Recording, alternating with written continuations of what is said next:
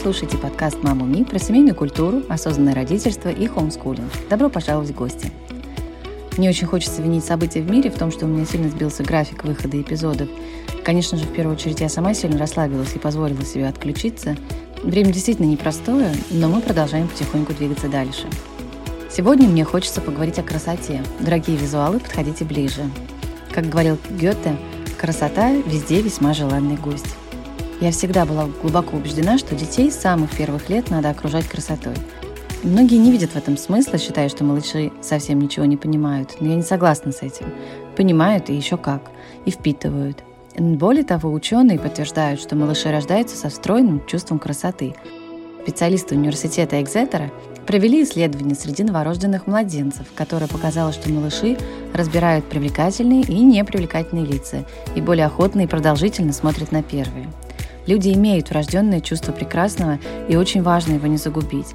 И именно поэтому в наш век визуального изобилия такую важную роль играет осознанное формирование визуальной культуры в семье, особенно когда дети подрастают и начинают иметь доступ к гаджетам и интернету.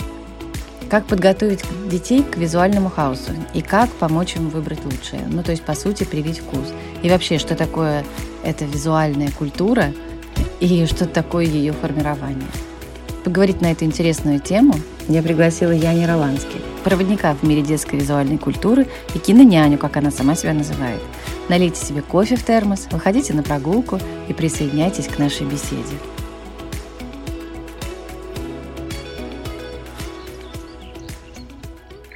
А, я очень рада, что вы откликнулись. Спасибо вам большое. Потому что я вот очень много говорю в своем подкасте и вообще во всем том, что я делаю про э, семейную культуру, да. А когда я нашла, ну вот вас в Инстаграме и прочитала, что вы специалист по визуальной культуре, меня прям это очень зацепило, потому что, ну, во-первых, визуальная культура это большая часть и семейной культуры в том числе, да. Во-вторых, это вообще, в принципе, огромная часть такого нашего современного мира, и в котором мы растим детей, и для детей в том числе это очень важно. Вот расскажите, пожалуйста, что вы вкладываете, наверное, да, в это понятие, вот именно вы? И в чем состоит ваша основная миссия и деятельность ваша? А, получается, что визуальная культура – это вообще такое академическое поле исследований, которое совмещает разные направления. И а, историю, культурологию, и, в общем-то, это такое большое поле. Но если а, применительно говорить а, к родителям и к детям, то это прям а, такая практическая сфера, потому что мы сегодня все живем э, в таком визуальном информационном поле. И сегодня взрослые э, сосредоточены в социальных сетях, в интернете. Э, дети туда только приходят. И поэтому они учатся взаимодействовать с новым для них форматом информации. То есть сегодня у большинства взрослых преимущественно родителей, встает вопрос, э, как сделать так, чтобы ребенок не э, зависал в гаджетах. И если мы вот э, берем вот эту вот проблему, потому что сегодня это действительно становится проблемой, то возникает другой вопрос: что делать, чтобы э, этого не произошло? Что делать, чтобы э, ребенок мог осознанно э, находиться в этом пространстве, э, в пространстве визуальных образов, и поэтому возникает э, вот, вот это вот поле уже не, не настолько академическое поле исследований, как практическая такая сфера, которая важна для всех родителей, э, как ребенок с этой визуальной информацией взаимодействует. И у меня просто был опыт э, работы, я 16 лет работаю с детьми и подростками, и так получилось, что с самого начала моей деятельности я и специализируюсь именно на этом, а, на этой сфере, на этом вопросе, потому что я выбрала э, такие творческие инструменты для взаимодействия с детьми и подростками. Это э, фильмы, мультфильмы и книги в том числе. Вот, поэтому э, вся моя работа, э, образование и весь мой опыт, он про то, как дети воспринимают визуальные образы, не просто с точки зрения картинки, красивое, некрасивое, потому что красивое, некрасивое это всегда субъективно, а именно с точки зрения психологии восприятия. Вот. И мой опыт э, практической работы с детьми, как они это видят, как они на это реагируют, здесь совмещается еще с опытом работы в кино и в рекламе потому что у меня была возможность еще с другой стороны посмотреть на весь этот процесс, понять, что туда вкладывают создатели и как они, а, основываясь на психологии восприятия, эти образы простраивают. И поэтому я смотрю на а, то, что мы видим с двух сторон как это создается, как это воспринимается. Потому что э, нельзя же нам всех под одну гребенку э, сгрести, и маленьких детей, и подростков, и взрослых. А у нас у всех разная психология восприятия, которая зависит именно от возрастных особенностей.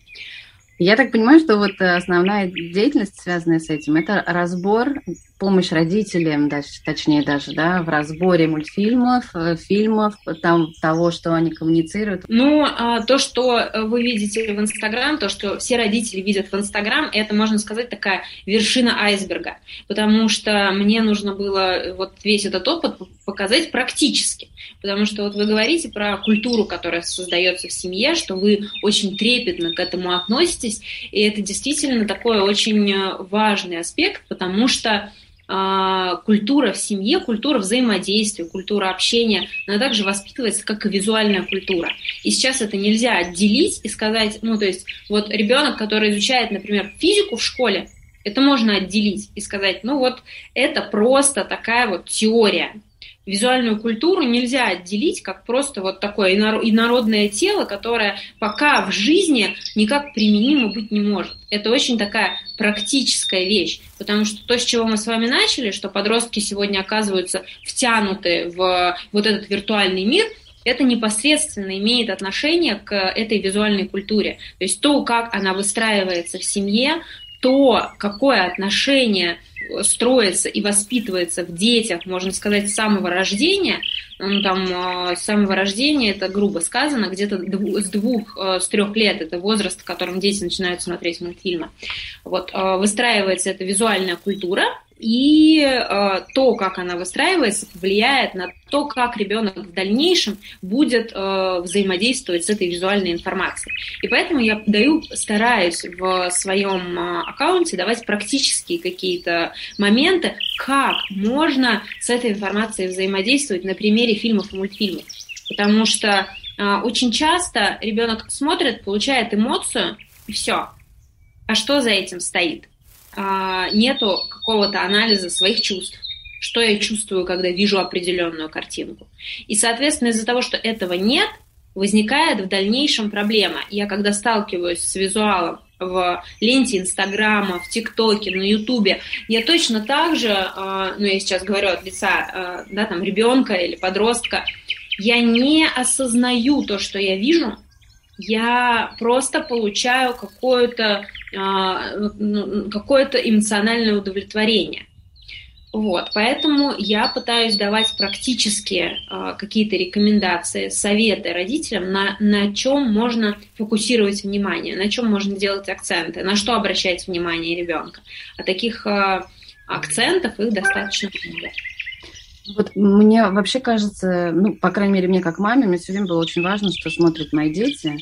Не абы что поставить, чтобы они замолчали, да, и как бы мне все время важно было, что доносят фильм, какая именно у него там, или мультфильм, картинка а, и так далее. Ну и вот возвращаясь к тому, что вы говорили, с двух лет начинают они смотреть мультики, но с другой стороны, с нуля они все равно впитывают картинку вокруг, что тоже важно, да, поэтому вот эта вот э, картинка, которую родители создают для Э, создают вокруг себя прям с самого рождения детей, мне кажется, она тоже влияет на их э, развитие, на их рост, на вкус, который потом им прививается, да.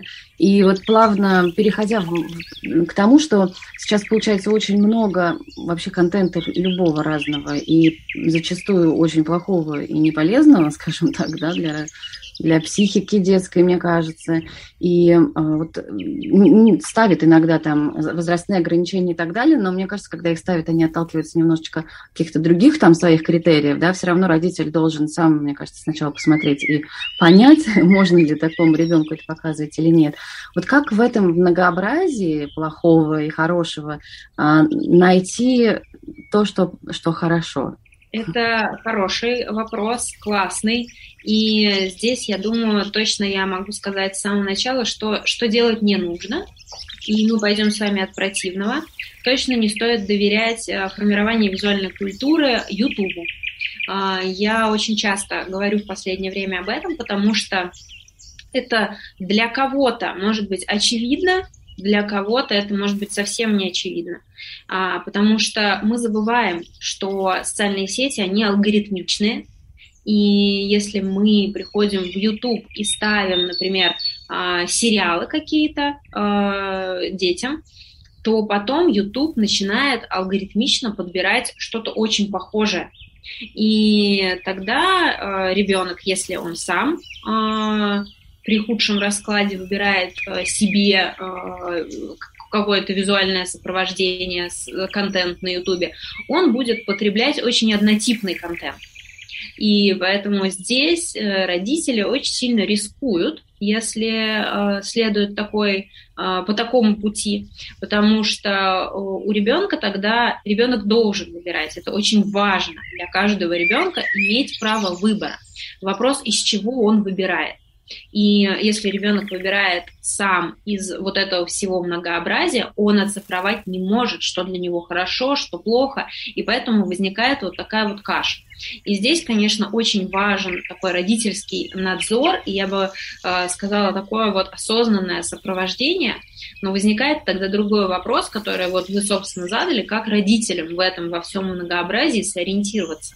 И здесь есть, конечно, ну, такие универсальные а, я сделала такую универсальную градацию, на что стоит обращать внимание. И это, конечно же, а, персонажи и то, а, как развиваются события в мультфильме. Потому что есть, если грубо очень поделить все фильмы и мультфильмы на два лагеря, то у нас получится первый лагерь – это не а, продуманные персонажи, у которых нет а, определенного характера, нет а, в этих фильмах или мультфильмах какой-то, а, может быть, четкого, понятного сценария. То есть сюжетная линия, она очень примитивная. А, я здесь люблю приводить пример Бубу, например. А, многие дети любят этот мультфильм, а, где абсолютно непонятный персонаж, который делает абсолютно непонятные вещи, но что-то делает. И вот э, такая вот э, получается свалка, немножко мусорка, я бы сказала, для детского сознания, где э, действия происходят.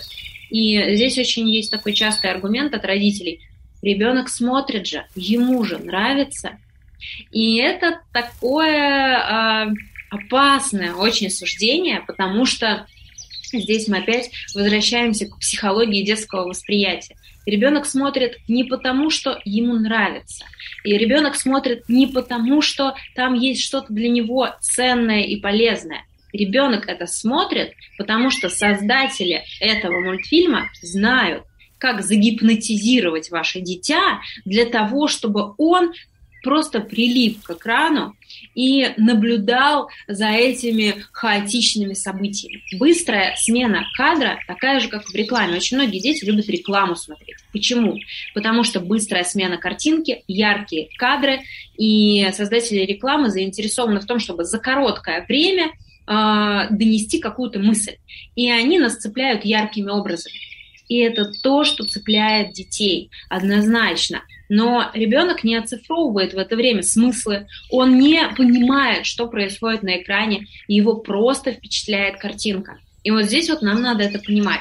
Поэтому э, с родительской стороны здесь э, хорошо выбирать мультфильмы, где есть понятный персонаж, который э, действительно, у которого есть какой-то характер, у которого есть какие-то отличительные черты. То есть если вы попросите описать ребенка, кого он увидел, кто главный герой, ребенок задумается а, и попробует понять, что такого сделал герой а, в этом а, фильме или мультфильме, что я могу вот так вот про него сказать. Поэтому вот, а, наверное, основная такая а, характеристика а, для таких важных, полезных мультфильмов – это понятный персонаж для ребенка, это а, какая-то понятная сюжетная линия, которая, опять же, понятна ребенку. Потому что а, если мы берем большинство советских мультфильмов, то там а, сюжет очень ребенку понятен. Он простой, он закономерный, и там есть э, в конце какой-то итог. То есть вот что-то происходит, а, из этого что-то следует, и дальше закономерный финал. И вот детям очень полезны именно вот э, такого формата мультфильма, чтобы был понятен сюжет, и чтобы его можно было переложить на детское восприятие. То есть если ребенку, э, например, показать маленькому холодное сердце э, в три года, да, конечно, он будет впечатлен картинкой. Но то, что происходит в холодном сердце, оно вот решит задачу впечатлить, но что там происходит, будет ребенку непонятно.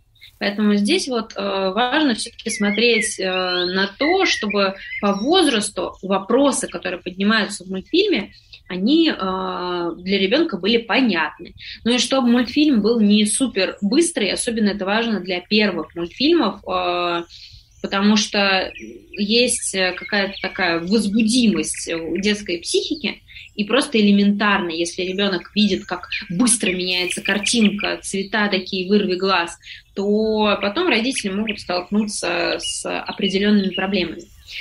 Вот это, наверное, какие-то основные моменты э, для того, чтобы прям сильно упростить жизнь э, родителям и не выбирать из всего многообразия мультфильмов вот по тем критериям, которые я э, пересказала сейчас. У меня есть э, список шапки профиля топ-350 фильмов и мультфильмов, которые стоит посмотреть с ребенком. Вот там я уже э, там я уже сделала всю эту работу и все это дело распределила. Но мультфильмов уже намного больше, чем 350, поэтому вот есть такие универсальные э, моменты, на которые классно обращать внимание. Да, это очень полезно. А вначале вы сказали, что еще книги. Расскажите про свои отношения с книгами. Я так понимаю, что вы большой фанат Льюиса. Да, отношения с книгами у меня очень трепетное. И то, что вы вот раньше говорили, когда мы с вами а, предыдущий вопрос разбирали, что визуальная культура, она формируется еще до а, того, как ребенок попал вот в это вот пространство фильмов и мультфильмов. И вы говорили о том, что важно окружать себя определенными вещами, потому что ребенок уже видит и наблюдает. И вот здесь, конечно, очень большую роль играют книги. И книги для маленьких детей э, с иллюстрациями, с понятными картинками, с э, вот, и именно взаимодействие с книгой. Потому что маленькие дети, они только учатся понимать, что, что это за предмет и как мне с ним обращаться но когда ребенок видит, что это книга, ее читают, он смотрит, он заглядывает внутрь, и важно, что он там увидит. Вот, поэтому вот мне бы хотелось еще про это сказать, потому что вот э, для маленьких детей, конечно, очень э, важно, что им показывают на э, страницах книги, и это невероятно здорово. Для меня в какой-то момент стало очень важным и интересным понять взаимодействие книги и фильмов, потому что а, визуальная культура, она не дает возможности остановиться и подумать. То есть вот нас уносит сюжетом, нас уносит э, какой-то идеей, что там дальше, а как. И за это короткое время мультфильма или фильма э, ребенок не имеет возможности остановиться, замедлиться и порассуждать, вникнуть во что-то. Но с книгой другая история. И мне захотелось вот в этом направлении чуть больше поисследовать, покопать, и э, я получила, ну, сравнительно недавно, где-то, наверное, года четыре назад, образование библиотекаря и поехала совершенствовать свои знания по детской литературе в Шотландию. И в университете Глазго была на а, конференции как раз по детской литературе. А, в основном там акцент был на фэнтези. И меня эта тема, конечно, очень завлекает, потому что книга, она как раз дает возможность остановиться и поразмыслить. Включается воображение – и ребенок не получает все готовое, потому что когда ребенок сталкивается с фильмом, то действует, конечно, а, вот этот вот принцип а, отключки. потому что тело у нас расслабленное, мозги обычно не включаются в этот процесс, и э, ребенок, подросток, да и взрослый тоже становится потребителем.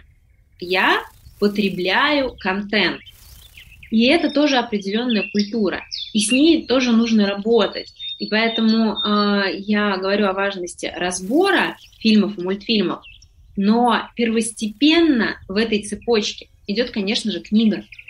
Потому что э, если ребенок э, учится взаимодействовать с текстом, с визуальной культурой, которая у него в голове происходит, то здесь все происходит намного медленнее, есть возможность остановиться, подумать, поразмыслить. Вот я прочитал э, или прочитала несколько глав, э, все, я их перевариваю. Я могу подумать, а что там, а что дальше? И вот здесь возникает такое пространство, когда родитель может безопасно вклиниться и начать задавать вопросы, потому что э, нельзя останавливать фильм в середине. Нельзя остановиться и сказать, так, а давай вот, вот это сейчас так интересно, давай вот это вот обсудим. Этого делать ни в коем случае нельзя. Нужно посмотреть все, чтобы видеть общую картину, и потом вспоминать, как было. И э, здесь задача упрощается, если, если есть навык работы с книгой. Потому что книга, она сама себя останавливает. Ребенок прочитал, остановился, а, ну вот у меня, я книжные клубы провожу периодически, и у меня есть дети, которые не могут остановиться. Говорят, нет, мы вот начали читать, нам надо закончить. И они просто сглатывают всю книгу целиком, их тоже сложно здесь остановить но возможно, потому что здесь специфика другая. Поэтому к книгам у меня очень особенное трепетное а, такое отношение, как к такому важному, фундаментальному этапу для того, чтобы в детях именно сформировать вот эту вот осознанность и возможность задавать вопросы, и самим себе тоже задавать вопросы, потому что это а, редкостный навык в наше время. Да, я вот только одно заметила, что, ну, вот на, на своих детях, да, что действительно тяга к книгам, она прям с нуля. То есть совсем грудные младенцы, лежа, видя книгу, они ее там, не знаю, начинают рвать, листать. То есть им это нравится. Потом дальше, вот когда начинаешь совместное чтение, да, ну, во-первых, это очень интересно детям, они все время просят еще, еще.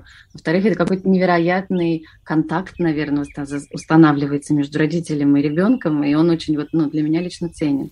Но потом, вот что я наблюдаю, когда появляется все больше и больше компьютеров, вот, собственно говоря, переходя к теме гаджетов, да, компьютеры или там телефоны, вот почему-то а, ни разу еще у меня не было такого, чтобы книжки выигрывали, прям вот с отрывом, да, все время выигрывают гаджеты в этой неравной борьбе. Наверное, понятно, почему это происходит, да, ну, с точки зрения психологии, с точки зрения того, что это больше цепляет, это проще мозгу, и не надо особо там ничего думать, но вот а, мне бы очень хотелось, чтобы был бы какой-то, а, какие-то там, я не знаю, навыки или, или инструменты борьбы вот с этим проигрышем постоянным книг, и как вот детям давать книги, потому что иногда до обидного доходит, что вот там у меня второй сын, он просто читал, читал, читал, читал, читал, а потом просто взял, перестал читать. Вообще. И как возраст, ну, возраст 14-15, да, сейчас, это понятно. Это, наверное, временно, да? То есть ну, это как-то временно, как вы считаете, или это... Однозначно. Если у него до этого была сформирована культура чтения, если он понимает уже, что такое книга, то это временное явление. Он к этому вернется через, через, через время.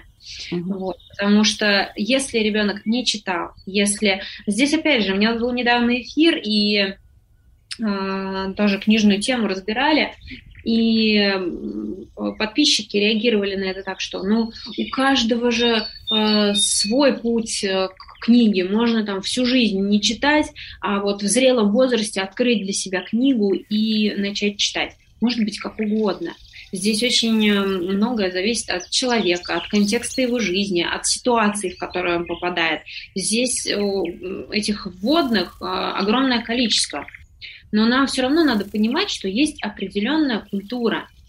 И если человек в этой культуре воспитывался, если она в него заложена, то это фундамент, он никуда не денется. А, он может переключиться, да, он может пойти э, там, в какой-то вот виртуальный мир полностью даже провалиться, но вот эта вот закладка, она будет. Даже вот э, очень интересная такая история, что Иногда бывает так, что э, с детьми работаешь, работаешь, работаешь, работаешь, задаешь им вопросы, потом наступает подростковый возраст, и ребенка разворачивает. Ты думаешь, зачем я все эти вопросы ему задавала? Зачем вот это вот все было, когда сейчас э, я его узнать не могу вообще, что кто, кто это. Но э, здесь надо понимать, что это, конечно, подростковый возраст, он полон сюрпризов, не, неожиданности и порой неадекватности, а, как взрослым кажется. Но это понятный момент, этап, потому что ребенок пробует, он ставит под сомнение все, что было наработано, все, что было получено, а, все, чем его пропитывали и напитывали, и это время его собственного выбора, когда он может сказать, да, там, например, я решаю теперь читать, это мое решение. И надо это э, пройти, и важно это пройти. А, при том, что сейчас так много а, всего, что оттягивает на себя внимание, и это, конечно же, все интересно. Вот. Но здесь э, поэтому еще важно на самом деле делать такой плавный переход с книг на э, взаимодействие именно с визуальной информацией, потому что это, это тоже очень важный навык, и сегодня очень многому детей учат а, того, что было раньше очень важно. Учат предметам определенным в школе, а, учат каким-то навыкам, а, убираться дома, готовить, потому что это наш быт. А то, что э, ребенок потом идет и сталкивается с э, бомбардировкой своего сознания в плане визуала, а, вот а, это вот многими сегодня не учитывается. Потому что есть такое вот ощущение, что, ну, да, ребенок выйдет в большую жизнь, ему там с новыми какими-то вопросами надо готовить, э, придется столкнуться. Да, но классно, когда можно его к этому подготовить. Когда э, подросток внезапно не поворачивается в сторону вот, всех этих социальных сетей, такой, конечно, это его захватывает. Но если он уже, он, если он уже понимает, если у него на автомате есть вот это вот осознанное отношение, что я вижу, что мне хотят донести, что я чувствую при этом. Потому что все визуальные образы, они направлены создателями этих образов на то, чтобы вызывать у нас определенные эмоции. Но если я вижу, как мне продают, э, там, я не знаю, какой-то гаджет или что-то, я не знаю, просто там новые кроссовки – что если я привыкла ну, анализировать да, послание, которое мне доносит, то я буду считывать, что сейчас, в данный момент, мной просто управляют. Сейчас делают определенные какие-то действия, направленные на меня, для того, чтобы я купила, поверила, для того, чтобы я сейчас прониклась какой-то идеей. И поэтому ребенок, конечно, ну, подросток уже, он не будет э, осознанно вот так вот сядет, такой, так, я сейчас захожу в социальные сети и буду смотреть, что мне хотят продать. Конечно, он не будет э, проводить, э, никто из нас так не делает. Но если вот этот алгоритм внутри заложен, какого-то осознанного потребления информации, то он уже заложен.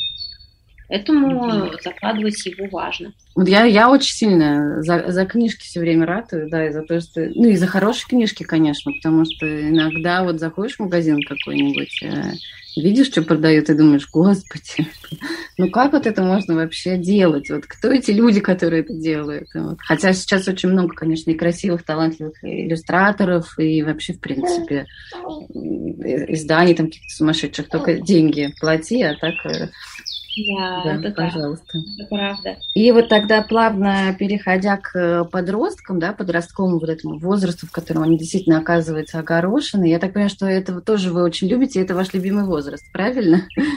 Подростки. Что вы делаете с подростками, как э, вы им помогаете, и как вообще им можно помочь ориентироваться в этом многообразии?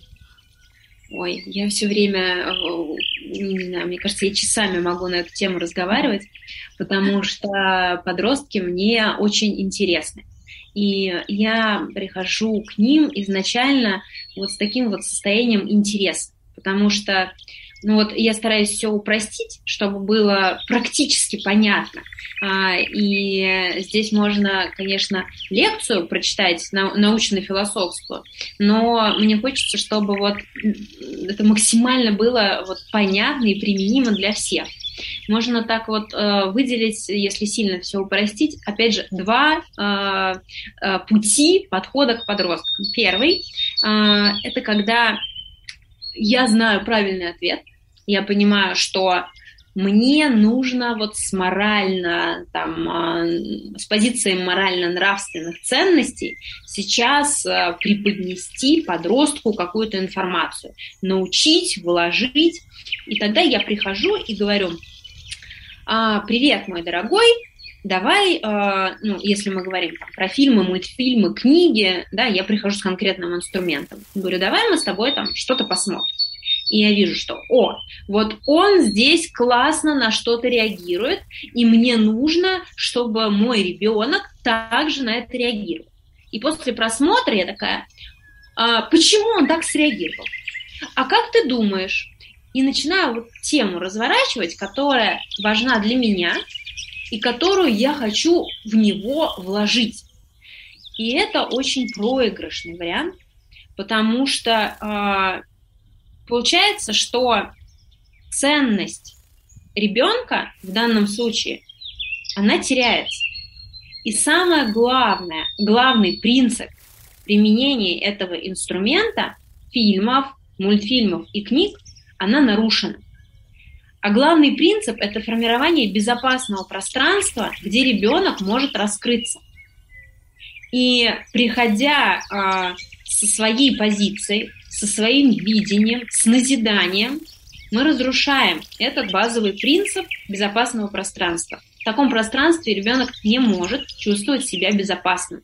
Для него нет безопасности раскрытия, потому что здесь есть определенная оценка. Я изначально прихожу к подростку с определенной оценкой и пониманием. Если ты сейчас ответишь так, это будет правильно. Если ты ответишь так, это будет неправильно. И это очень страшно, потому что подростки, а, мне очень нравится эта фраза, я как-то книгу такую прочитала, которая называется «Подростки тоже люди», и эта фраза мне запала прям а, в сердце, потому что мы иногда воспринимаем подростков как детей малых, но забываем, что они уже не дети. И здесь э, подросток начинает это чувствовать. Главный, э, главная характеристика возраста подросткового – показать, что я самостоятельный, что я уже не ребенок, что я уже перерос это, я могу видеть, я могу понимать, я могу трактовать определенным образом. И когда э, родитель или взрослый, да, там вдруг нас педагоги будут слушать, э, когда э, вот этот вот социально значимый взрослый приходит к ребенку с готовыми ответами, не дает ему возможности раскрыться. Ребенок изначально чувствует, подросток уже, что он сейчас наткнется на эту оценку, что его оценят с точки зрения правильного или неправильного ответа. И тогда появляется страх. Я сейчас могу ответить неправильно. И подросток закрывается. И э, вот, вот в этом а, неправильном, а, вот, вот, вот, вот в этом вот неправильном состоянии родители очень часто подростков теряют. Потому что здесь мы ничем не рискуем. Это не... А, это для родителей это тоже безопасный формат для того, чтобы своего подростка увидеть, чтобы его раскрыть. И цель совместного просмотра фильмов, мультфильмов, чтения книг не в том, чтобы заниматься нравоучением, а в том, чтобы разглядеть подростка. И вот это вот второй подход, когда я прихожу без каких-либо конкретных ожиданий. У меня нет цели а, в него сейчас максимально вложить. А, я сейчас это говорю, а, потому что у меня у самой был а, болезненный опыт вот именно такого отношения. И я знаю, у меня было трое подростков под опекой, и я постоянно с этим сталкивалась. Мне так сильно хотелось научить их правильным вещам, и я делала ошибки. И я взаимодействовала с ними, потому что хотела для них лучшего – но это лучшее заключалось не в том, что я со своим опытом прихожу и пытаюсь до них это донести. Самое лучшее для них было в том, чтобы они могли быть услышаны, поняты и приняты такими, какие они есть. И это очень большой вызов для всех родителей, потому что это очень сложно, потому что у нас есть своя картина прекрасного, чудесного мира для наших детей. Но у нас есть возможность закладывать это в детском возрасте, заниматься назиданием, а, обучением, вкладыванием. Но к подросткам очень важно приходить с уважением их границ, с уважением и пониманием, что они уже а, личность, у которой есть свой взгляд на какие-то определенные вещи, и этот взгляд, он может от моего отличаться. И а, тогда я должна понимать, хорошо, а что, что я переживаю в этот момент. А, я начинаю нервничать, я начинаю раздражаться от того, что мой подросток говорит не то, что я от него ожидаю, и здесь огромное количество возникает вопросов у взрослых к самих себе, а к самим себе, потому что а, подросток уже имеет на это право. И вот мне очень нравится разглядывать подростков. Мне, я когда поняла, что я наделала уже кучу ошибок, и э, я, благо дела, поняла это в какой-то уже момент, и прям перестраиваться было невероятно тяжело. Это была ужасная ломка. Но я поняла, что если я не перестроюсь, я их потеряю. И э, пришлось вот, вот эту вот э, трансформацию внутреннюю произвести, потому что э, сейчас подростки мои уже взрослые, и я могу с ними общаться полноценно. Я понимаю, что они мне доверяют, а, а доверяют они мне, потому что они поняли тогда, что они могут со мной обсудить любой вопрос. Даже если а, моя позиция будет отличаться от их, я смогу их принять, выслушать, и у нас случится диалог. А очень часто же бывает так, что диалога потом просто не случается, потому что а, родитель дает оценку. И подросток понимает, я не могу обсуждать какие-то вопросы. А это тест. Это такой тест на дальнейшее доверие.